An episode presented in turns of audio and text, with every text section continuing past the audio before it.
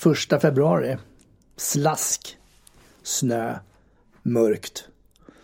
Hes röst. Hes röst.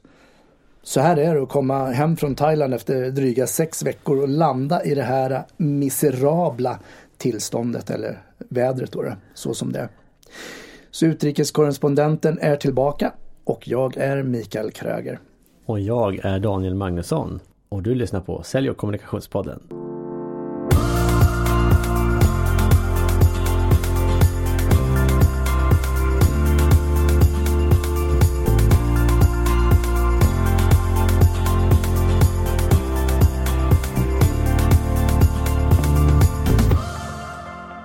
Ja, så hur känns det? Ja, inte så här, åh välkommen tillbaks, utan hur känns det? Ja, förlåt, välkommen tillbaka, hur ja, känns tack. det? Tack, ja. nu känns det bättre när du välkomnar tillbaks. Eh, jag är någonstans i mellanlandet, mm. mellan en form av eh, så här, tacksamhet och pirr, glädje och pirr, ångest. Mm. Eh, jag tycker det är jobbigt att ha lämnat den här fantastiska miljön. Klimatet, maten, människorna, Eh, de jag träffat eh, på den här långa resan och, och, och, nu tillbaka här i Sverige. Och då tänker jag att då kan jag ursäkta mig lite själv det här med, med ångestdelen. Men vad ska jag göra nu då, då? Prestation, leverans. Fast just nu så skyller jag på jetlaggen.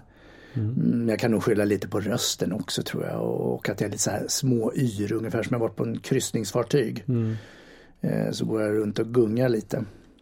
Men jag är här i studion och jag får träffa dig idag och det ger ju någon form av energi. jag kom på mig själv så jag lägger upp ett leende samtidigt. Ja, ja det är väl bra. Bara för att jag eh, inte ska slå hål på, på, på det du säger.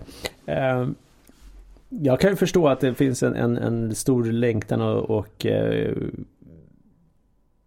ångest, sorg över att komma därifrån.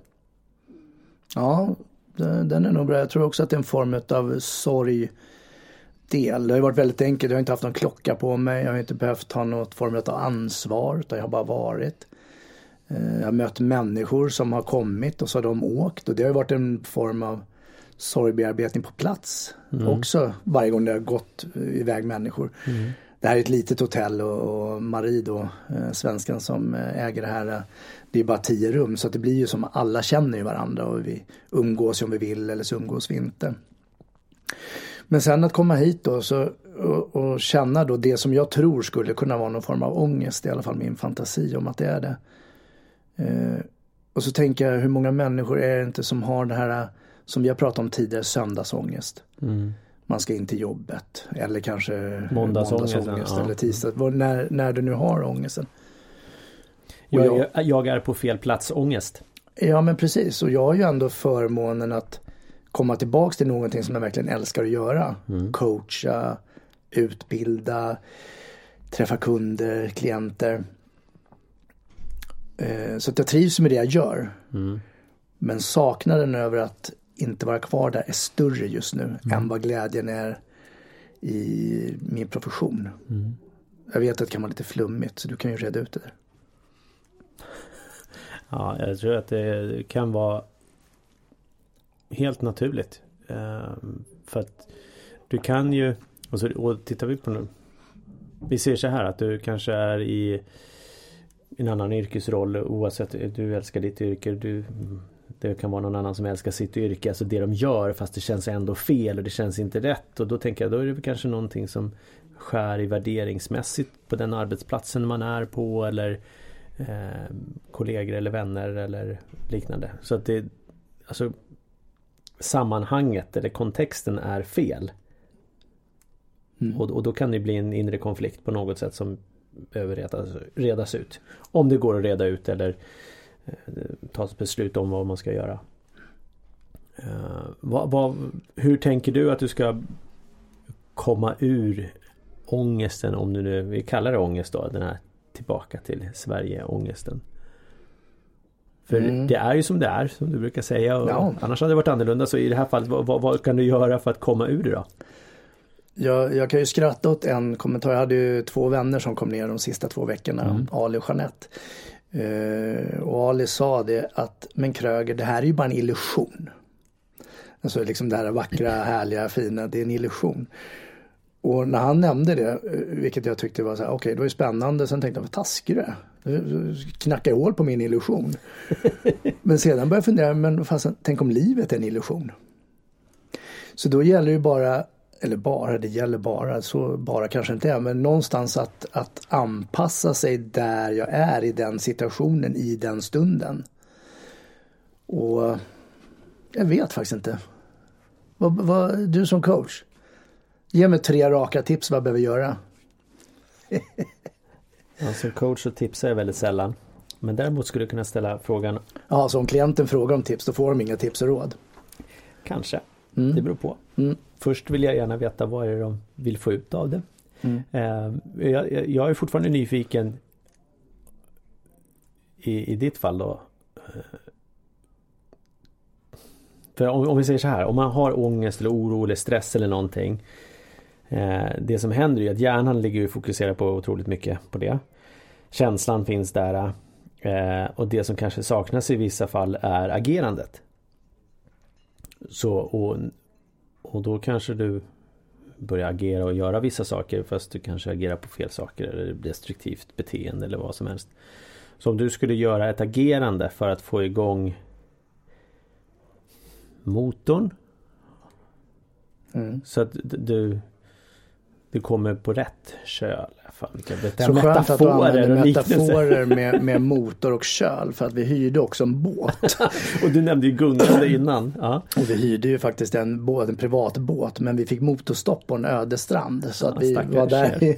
ja men det var, det var inget problem för mig men de andra tyckte det var jobbigt. Eh, när vi hade hållit på ett par tre timmar och fick stå med, med eh, orangea badbyxor och vinka in andra då, då var det lite påtagligt ja. jobbigare.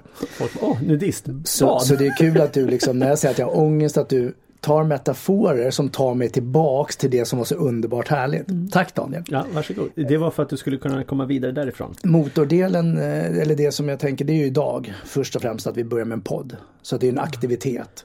Jag gillar ju att göra saker, jag vill ju ha saker att göra. Det är ju när jag inte har någonting planerat som det blir lite halv, eh, eh ja, varken hackat eller malet om ja. man uttrycker så. Om jag inte själv har valt det som jag gjorde i Thailand utan klocka och, och ingenting på schemat. Mm. Så podden är ju en del och sen ska vi planera utbildningar eftermiddag. Jag ska iväg i helgen på UGL-handledarseminarium. Mm. Nästa vecka har vi utbildning och coaching och det är väl det som är en del att komma tillbaks till som vi kanske skulle kunna, jag vill inte säga vardagen för tänk om vardagen är det andra. Mm. Men det är i alla fall här där jag är just nu. Så aktiviteter är ju en del att göra och eh, då sånt som är kul. Ja. Så aktiviteten eh, i liknelse med, med det andra då det är att vifta med eh, med de orangea badbrallorna. Mm. Fast fick jag välja just nu mm. så skulle jag nog hellre stå och vifta med de orangea badbrallorna än att sitta här i studion med dig. Ja, det var det. Det var inte personligt mot nej, dig utan nej, nej, nej. det är mina tankar. Ja, det låter jag... bättre i mitt huvud när jag ja, säger det. Precis, ja men det, det, är väl klart för då är du ju där. Det är varmt, det är mm. skönt. Det är, ja, det är inte hela världen. Uh, skulle ju kunna vara. Uh, om, om du inte kom därifrån. Uh, så jag, jag, tänker också att en, en grej som kommer, tror jag kan vara bra för många och dig och även mig apropå nästa vecka. Då har vi Staffan Taylor som kommer och pratar om Våga drömma. Mm. Eh, på Framgångsnätverket på tisdag morgon. Eh, vi har några platser kvar om man har möjlighet till det i Stockholm. Eh, där, för det är ju, skulle jag säga, det är ett, en stor utmaning många har. Att våga drömma. Att våga drömma större. Vi är väldigt begränsade av våra valda sanningar, våran eh, omgivning och uppväxt och alltihopa som begränsar oss väldigt mycket. Jag menar det är ju bara att titta på barn. Ah, jag ska bli det här, jag ska göra det här. Ja, ja. Mm. Och så börjar man slå hål på det som förälder kanske. Uh, så det, det tror jag är viktigt. På något sätt. Och i, i det här fallet Vad drömmer du om? Men när du börjar prata om drömmar så funderar jag på, okay, vad har jag drömt om därifrån till att jag ska hem? Nej, jag har ju inte ens drömt någonting. Nej. Det finns ingen riktig dröm på det sättet. Nej, men däremot så finns det ju en annan dröm i illusionen att vara kvar och, och stanna Exakt. längre eller kanske byta land. Alltså det är sådana här tankar som mm. börjar komma. Ursäkta mig, du ser nu kan jag skylla på den här rossliga rösten också. Mm. Eh, så det är sån, mer sådana tankar som, som finns då en dröm av att eventuellt då eh, göra ett skifte så småningom. Mm. Så om du skulle drömma fritt då? Helt, alltså utan begränsningar, vad skulle du vilja göra då? Mm, den är för stor och då tänker jag svara så här, det vet jag inte och då vet jag att du säger, jag vet att du inte vet men om du visste. Mm. Så har vi gått igenom den processen. Det jag håller på att förlika mig med nu det är att kunna vara en längre, ännu längre period. Nu var det dryga sex veckor. Eh, det jag har planerat upp det är ju en tre månaders period som kommer mm. från december till, till mars. Eh, och det för mig får ju bli min dröm, alltså eller någon ska man, kallar man det dröm eller lockelse eller någonting mm. som är glädjande, ja. någonting som ja. finns i framtiden. Något som du ser fram emot? Ja. ja. Mål? Fast ja. nu, nu har du ju egentligen eh, Du har ju redan bokat har jag ju hört. Ja. Eh, det var ju Hur länge blev det nästa gång? Nej, det är 87 dagar så nästan tre månader. Ja. Eh, så då är det kanske snarare att börja titta på om vi nu säger det För det är redan klart, du har redan bokat det. Mm. Eh, hotellet eller bungalowen är bokad. Din bungalow är redan bokad. Då är det egentligen kanske vad, vad, vill du uppleva där? Vad vill du få ut av det? Mm. Eh, det kan ju vara en grej. Ja det är en grej som jag, som jag har med och, och då tar jag erfarenheten av det jag har upplevt också mm. under de här 6-7 veckorna då med, med människor jag har träffat och umgåtts med och blandade nationaliteter och allting. Samtidigt så finns det ju en, det är ju också en, en, eh, ska jag säga, en transportsträcka innan jag kan komma iväg men det finns ju också ett, ett jobb att utföra mellan de här tio mm. Månaderna som är kvar innan jag kan åka, eller 11, 10-11. Och där finns det också en dröm, vad ska jag uppnå där då? Mm. Och, och, det är det här jag behöver sortera. Och den är svårare när, när jag upplever mig själv just nu. Lite så här, ah, mm. Det är lite sugigt helt enkelt. Mm. mm. Och jag tänker att det är väl någonting som du och jag får reda ut. Eh, Men hur ska lyssnarna reda ut det då? In, inte åt mig utan åt sig själva om de precis. sitter med, ja. med en form av eh, Ja, fredagen kom skönt, fredagsmys, lördagen härlig, söndagen börjar ångesten, måndagen är jättejobbig. Öppna upp en flaska vin eller någonting. Ja, ja. precis. Mm. Ja, det är ju ett flyktbeteende. Ja. Men, men hur, ska, hur ska den som lyssnar nu kunna reda ut, vad ska den göra för sina eh, tänkta eventuella ångestar då? Vi har valt att kalla det här för ångest nu, det kan ju vara bara ett motstånd eller någon ja. obehagskänsla över att gå till jobbet till exempel. Jag, jag tänker att det, det viktiga är att våga, våga vara nyfiken på sig själv. Att våga känna efter. Och senaste coachingsamtalen som jag har haft senaste veckan har jag i stort sett bara handlat om det. Eh, inte, inte kanske just ångest eller det, men, men just motstånden och känslorna runt det hela. Eh, vad, vad, och vad grundar sig den känslan i? Eh, och, och, det handlar väldigt mycket om att våga känna känslan och det kan vara fruktansvärt jobbigt många gånger. För det som händer är att det poppar upp massor med minnen, tankar och så vidare. Så jag tänker så här, det jag brukar säga då till de som jag coachat, när vi går in i den här processen just nu eh, och framöver också och när det dyker upp saker och ting så vill jag att du har ett icke-dömande förhållningssätt. Alltså judgment free awareness på engelska. Ehm, till sig själv då? Till sig själv, ja. till sina tankar, till, till sina känslor, till sitt beteende och titta på så här, hmm, vad intressant, vad är det som gör att jag känner så här? Eh, och det är svårt mm. många gånger. Eh, för att för lägger vi på ett dömande då kommer skam och skuld på slag och sådana saker som in, bromsar upp hela processen.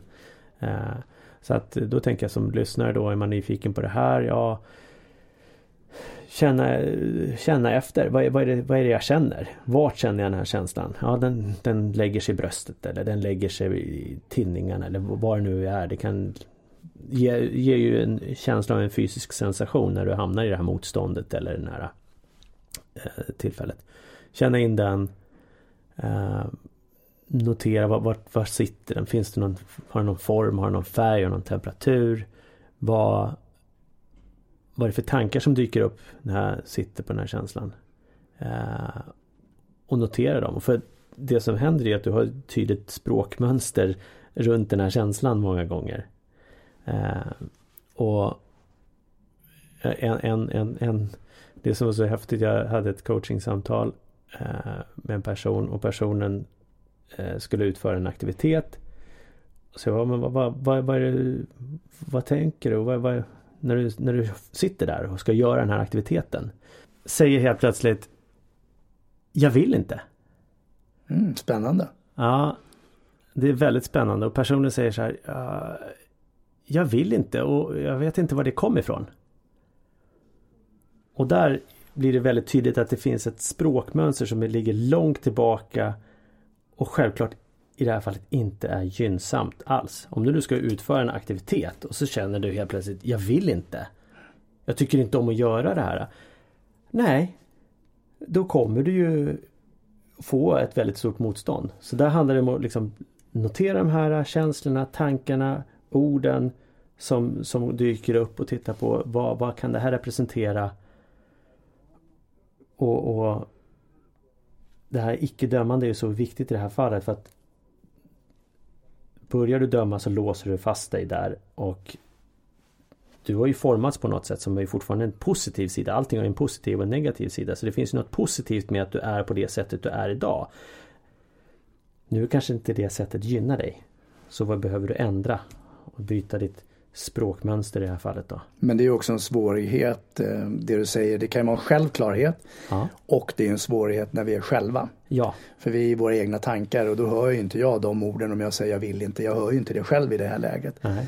Eh, du sa också notera och då tänker jag direkt att skriva ner. Precis, det är det jag menar. Skriv ner ett ord, meningar, tankar, känslor och få grepp om dem. Det skulle kunna vara, vara en del som kan hjälpa till och sen mm. titta på det.